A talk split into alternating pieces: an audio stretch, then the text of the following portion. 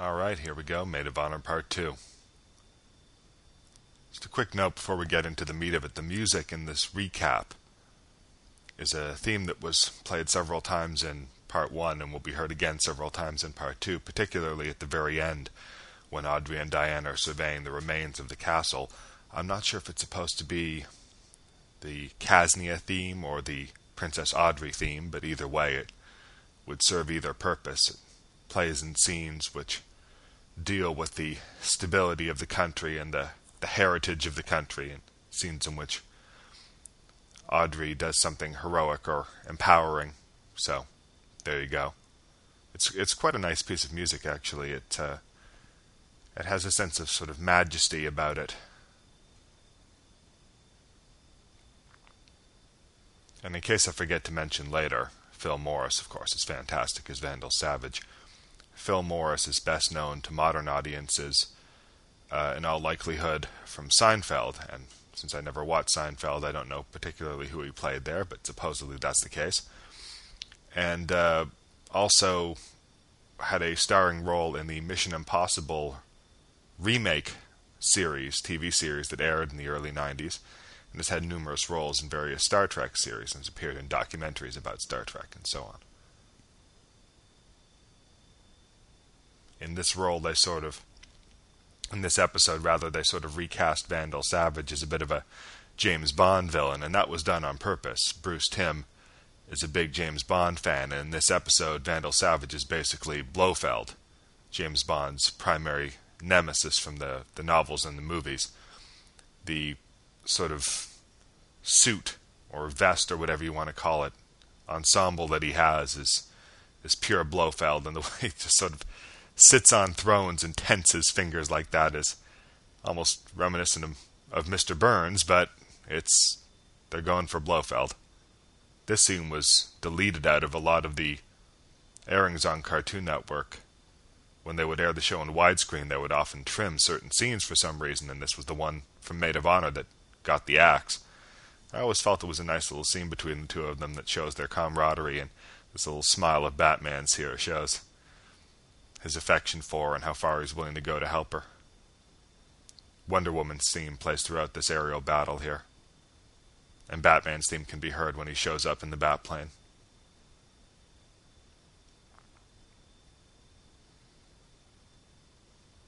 TMS explosion. The CG in this scene is, it has to be said, is, is pretty poor. The CG made some pretty big strides, especially by the time they got to the later seasons of Justice League Unlimited. But the CG in this scene I feel is pretty poor. Just the way the planes maneuver. If you look at like the way the bat plane banks and so on. Not so much there because I think those were drawn, but when it banks in a second to redirect the missile into another plane, it just doesn't look like it has the mass, the inertia that a normal plane should. Right there, it looks almost like you can feel it screeching around a turn like it's a car.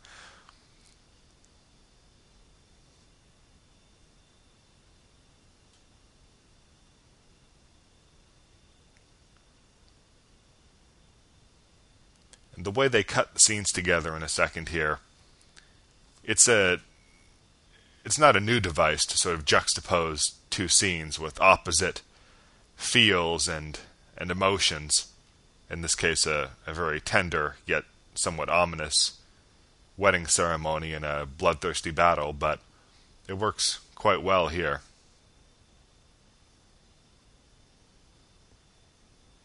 Really heightens the tension. And I've always felt that the the little spiel that the I don't know priest or whatever he's supposed to be here goes through is is a bit of a downer for a wedding. the fear of God and so on. Like, okay, man, you're really draining all the passion out of this little get together. There goes bat plane number forty-seven.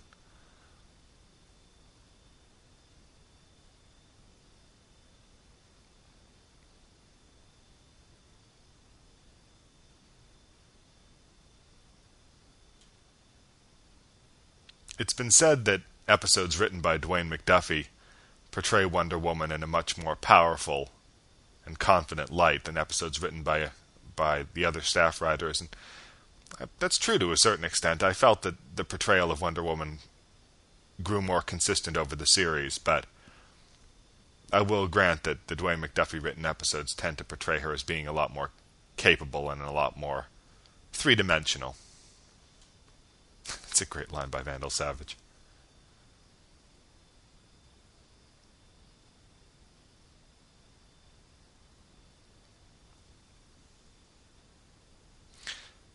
Audrey, uh, it's been theorized by several fans, is based on Paris Hilton. It's not the case. What what some fans believe is because she's sort of a a spoiled debutante who sort of travels the world and attends parties and doesn't really do anything or contribute contribute anything of value, then ergo she must be based on Paris Hilton, and her sort of skinny as a rail uh, physique might tend to support that. But Dwayne McDuffie has said when he wrote this episode, he had no idea who Paris Hilton was.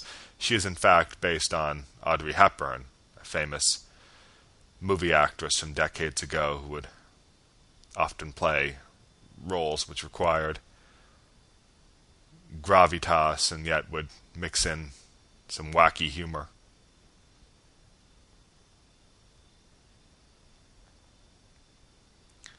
Wonder Woman being restrained in various ways is a convention that goes all the way back to the very, very first Wonder Woman comics by William Moulton Marston and H.G. Peter.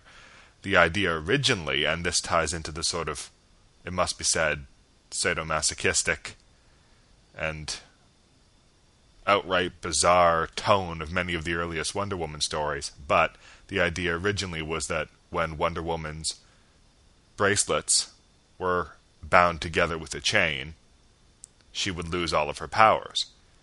And that seems overtly sexist today that you could rob a woman of her power by you know binding her hands together and and here her it's not like her hands are bound together but the motif of Wonder Woman being restrained has a very long and storied history.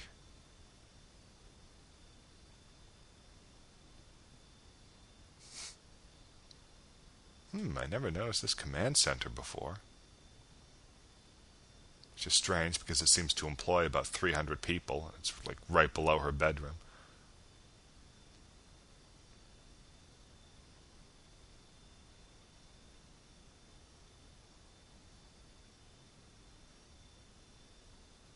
You'd think she'd wonder why, like, a quarter of her military staff was being redirected into this one area when she doesn't have any ongoing military operations, but whatever. The uh, there's a deleted scene on the season two box set where Vandal Savage not only sits down and grabs that scepter, he also places this really gaudy looking crown on his head. I guess they just felt that was way too over the top. Probably right.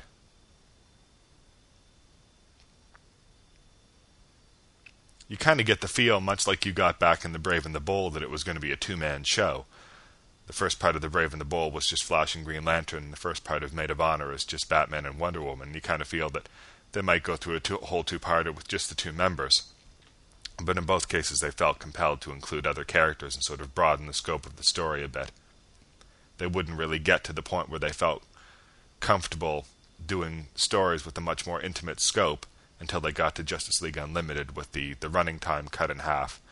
They felt they could do stories in a bit of a different vein.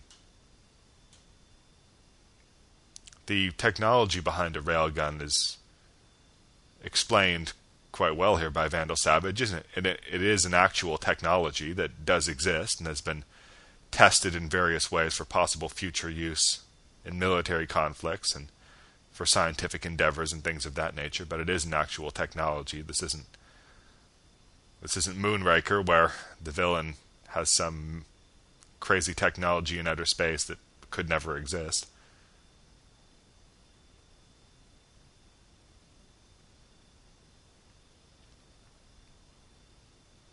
Here, even though they show a lot of the sailors swimming back up to the surface, you kind of got to assume that most of them died. I mean, when a ship like that goes underwater, not everybody is going to be able to make it back out.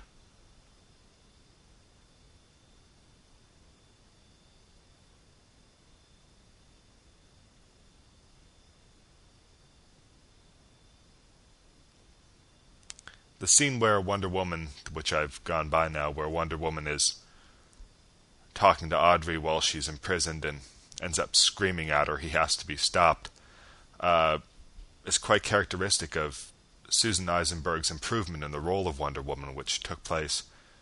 Her improvement largely seemed to take place over the course of season two, so that by the time you got to Justice League Unlimited, she was very, very comfortable in the role. But something that seemed to stand out to me is that when you have a character with a sense of nobility and a sense of superiority almost to them, there's a, a, temptation on the part of the actors, I believe, to portray that as, as sort of a stiffness. And when you get a character which has that certain bearing, sometimes the actors will end up coming off more stiff than regal. And I believe that's part of the problem what happened in the first season with Susan Eisenberg, and to a certain extent George Newbern, where the character was sort of hands on his hips, somewhat standard action hero dialogue in season one, and as a consequence came off rather stiff and didn't get a lot of compliments from fans. But in season two, Wonder Woman was sort of allowed to let her hair down, so to speak, a bit more, and you would see her out of costume. You'd see her flirting with Batman or partying with Audrey, and then later on, Justice League Unlimited, you'd see her in street clothes, and you'd see her get to show a bit more of her temper and a bit more of her passion and and Susan Eisenberg really seemed to t- take to the wo- role a lot more when she had those more human emotions to play, as opposed to the sort of abstract notion of playing a character from a mystical island with no men, which can probably, I would, Im- I would imagine, be a little hard to get a handle on if you're an actor. So she improved by leaps and bounds in this season. This I always felt somewhat undercut Starcrossed. The shock of having the javelin being blown up in Starcrossed is somewhat diminished by the fact that it had already blown up earlier in the season. It's not very shocking that it blows up in Starcrossed if we know that they can just replace it that easily.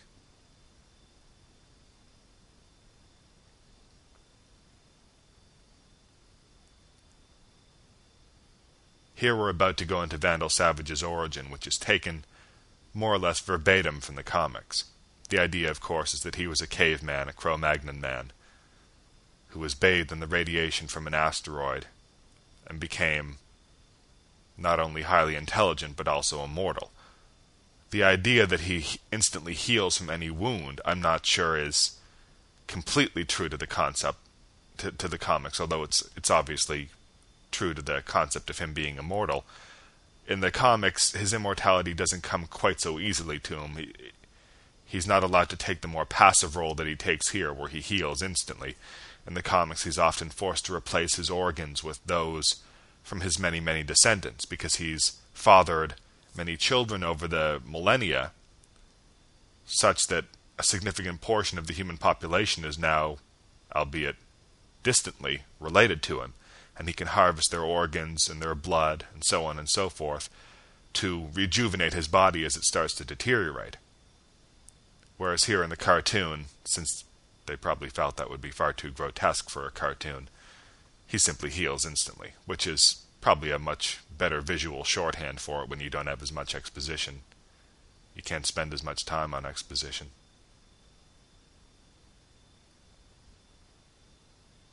It does allow, allow you to get creepy shots like this.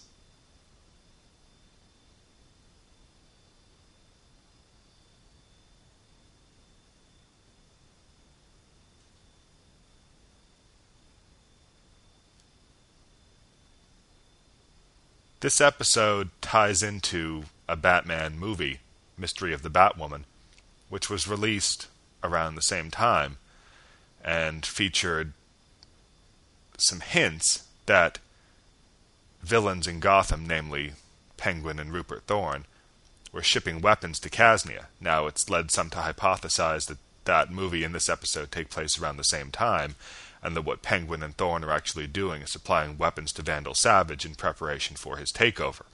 But it could also be given Kasnia's history of conflict that it could take place just about anywhere, and people in Kasnia always seem to be acquiring illegal weapons, so that's not really conclusive, but nonetheless, it came out around the time of this episode, so the connection is there if you want to see it.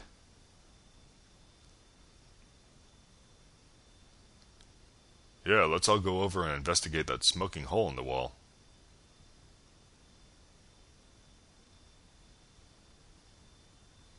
I love the little breakout sequence here. Just the way the two characters are so interdependent in their fighting. Batman immediately knows to duck, and Wonder Woman immediately clues in on what he's doing, what he's doing, and takes the guy out.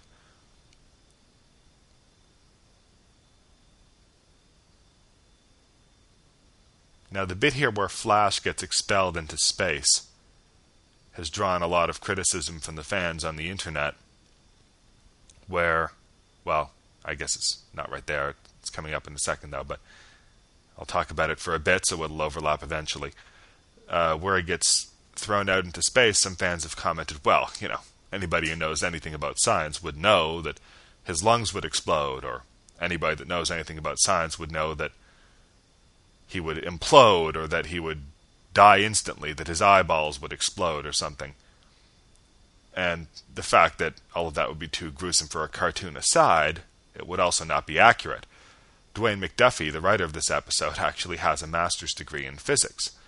And his explanation, which has been backed up by studies done by NASA and so on, is that your average human being in good health could survive for up to 90 seconds in the vacuum of space. You would not be able to breathe, of course, because there's no air in space, and you would get an extreme sunburn because of the unfiltered UV radiation coming from the sun, but it's not like you would pop like a balloon. That's just an invention of bad sci fi movies.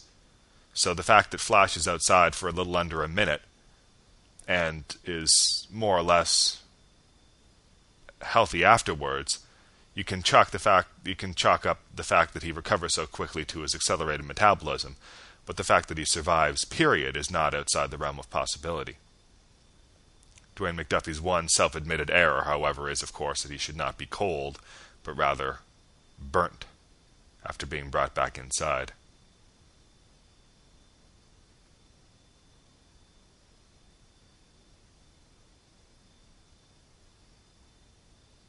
Character of Vox is unique to the animated series for anyone who's wondering. He's based vaguely on a few DC Comics villains. The idea of being able to project powerful sound waves from your mouth is not a terribly original concept, and so comparisons have been drawn to several DC villains, but the name and the look are unique to this. I like the way that John calls him Buddy there.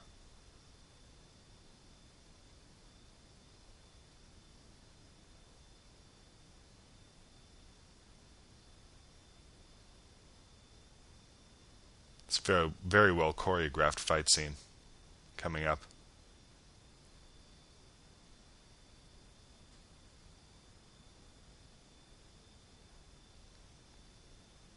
Vandal Savage can come off as a bit of a loser in this series, given the fact that the Justice League defeats his plans twice.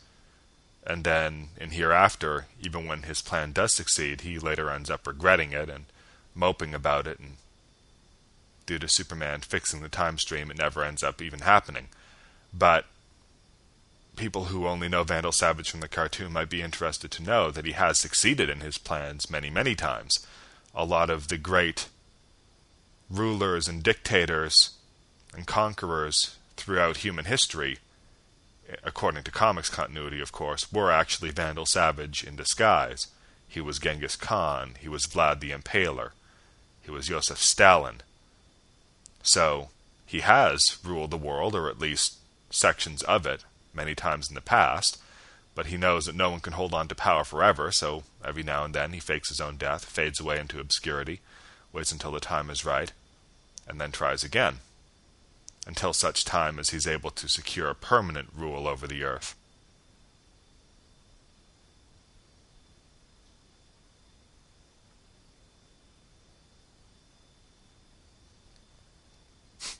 Clearly not the best in terms of hand to hand combat, though.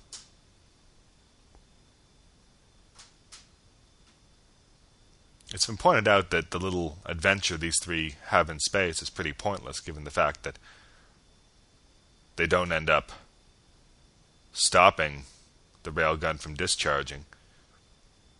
I suppose they do end up rescuing the astronauts, but they were not being tortured or physically beaten in any way by their captors, so they weren't in any immediate danger. They could have easily been rescued after the situation was diffused.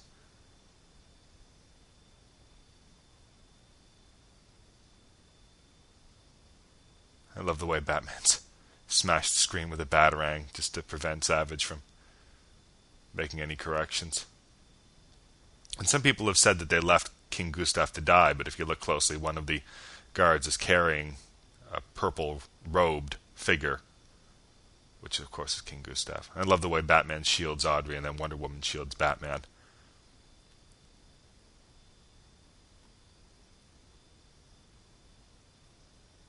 Now you got to think they'd take some heat. I'm surprised this didn't come up in the Cadmus arc. I'm surprised among Waller's list of grievances with the League, one of them wasn't blowing up the International Space Station for no good reason. If they're just going to blow up stuff because they think people might misuse it, are they really any different from the Justice Lords?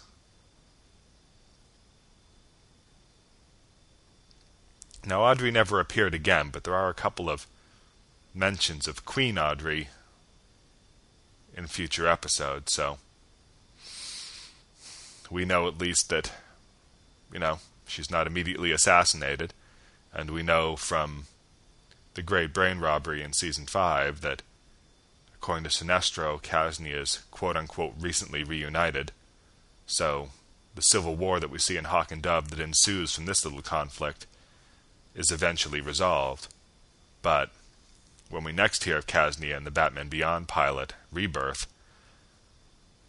a dignitary from Kasnia, Vilmos Egan's, arrives in Gotham to obtain a horrible nerve gas from Wayne Powers Industries, so clearly Kasnia's problems aren't over at the end of this episode.